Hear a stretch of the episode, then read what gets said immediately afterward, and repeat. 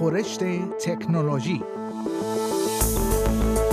خورشت تکنولوژی یک پادکست هفتگی به زبان فارسی از رادیو اسپیس فارسی است پادکستی که در آن از گجت ها یا ابزار تکنولوژیکی جدید گرفته تا نوآوری های جدید در جهان فناوری و یا حتی ویدیوها و اخبار داغ در شبکه های اجتماعی می‌پردازیم.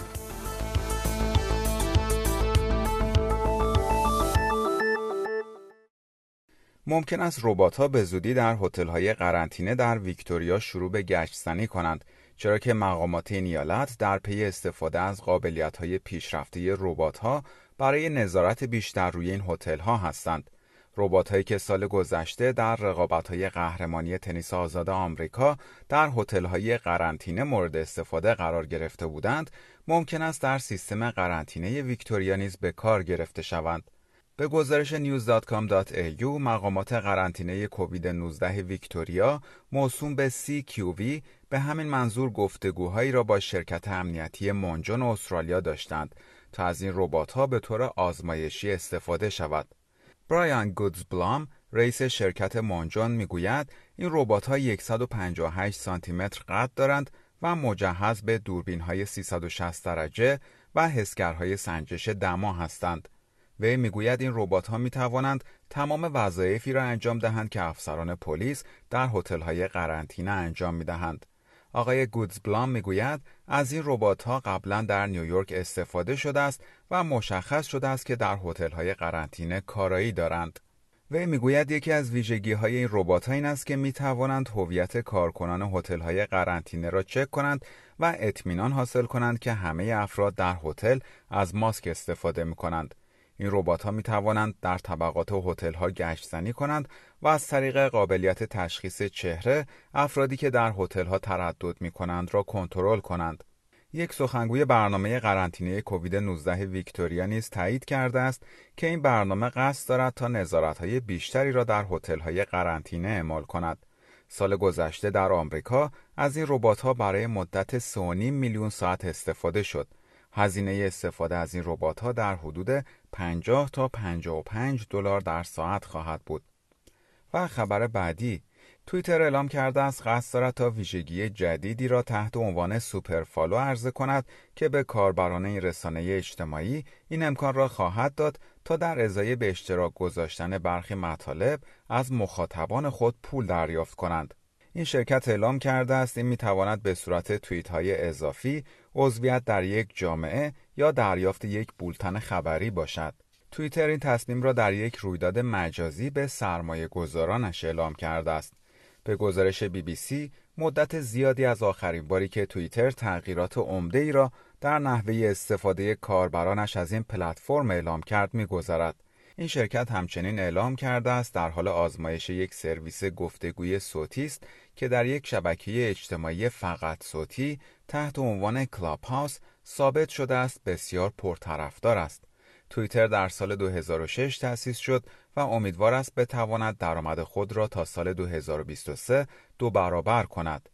بن وود از شرکت CCS Insight می‌گوید توییتر قصد دارد از این طریق درآمد خود را افزایش دهد. وی می‌گوید این سرویس های جدید می تواند برای افرادی که محتوای بسیار جالب یا مهم تولید می کند جذاب باشد ولی نمی تواند درآمد چندانی برای کاربران عادی توییتر ایجاد کند. یک سخنگوی توییتر اعلام کرده است که ویژگی سوپرفالو امسال عرضه خواهد شد.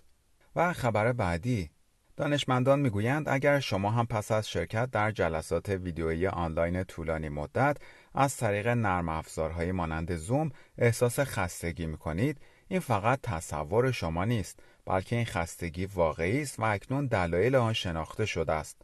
پژوهشگران دانشگاه استنفورد نام این خستگی را خستگی زوم گذاشتند.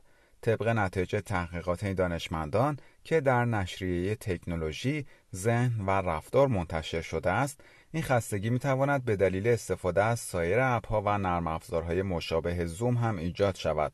این دانشمندان می‌گویند دریافتند که این خستگی ناشی از چهار عامل اصلی است یعنی تماس شدید چشم، تماشای ویدیوی خودتان برای مدت طولانی، داشتن تحرک اندک و محدود پشت میز و صرف انرژی بیشتر برای تشخیص علامتهای اجتماعی که در تعاملات رو در رو و حضوری به سادگی قابل تشخیص هستند.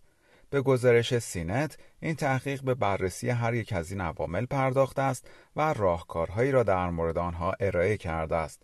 برخی از این راهکارها عبارتند از خاموش کردن ویدیوی خودتان در تماسهای طولانی مدت و قرار دادن صندلی خود در فاصله از میز که بتوانید تحرک بیشتری داشته باشید. و خبر پایانی برنامه خورشت تکنولوژی این هفته اروپا برای پیشبینی هرچه بهتر پیامدهای زیست محیطی گرمایش زمین پروژه‌ای دست کم ده ساله را شروع کرده تا با همکاری چندین مرکز تخصصی دوقلوی زمین را در جهان دیجیتال بیافریند تا بتواند وقایعی را که احتمالاً به دلیل گرمایش زمین در آینده رخ خواهد داد پیش بینی کند. به گزارش خبرگزاری آلمان قرار است برنامه نویسان و دانشمندان عرصه محیط زیست با هم برای ساخت این دوقلو همکاری کنند. آنها امیدوارند که مدل نهایی به همه در شبیه سازی برنامه هایی بهتر و منطقی تر و برای پیشبینی وقایع ناشی از تغییرات شدید آب و هوایی و چالش های آینده کمک کند. این پروژه طرحی مشترک بین سه نهاد در اروپا یعنی مرکز پیشبینی های میان مدت آب و هوایی، آژانس فضایی اروپا و سازمان بهره برداری ماهواره های هواشناسی این برنامه و محاسبات کامپیوتری مربوط به آن در مؤسسه فناوری فدرال زوریخ سوئیس در حال انجام است. این مؤسسه می‌گوید نسخه دیجیتالی کل زمین بستر لازم برای بررسی تمامی سناریوها و پیشبینی رویدادهای زیست محیطی آینده را فراهم می سازد. این مؤسسه می‌گوید نسخه دیجیتالی کل زمین بستر لازم را برای بررسی تمامی سناریوها و پیشبینی رویدادهای زیست محیطی آینده فراهم می کند.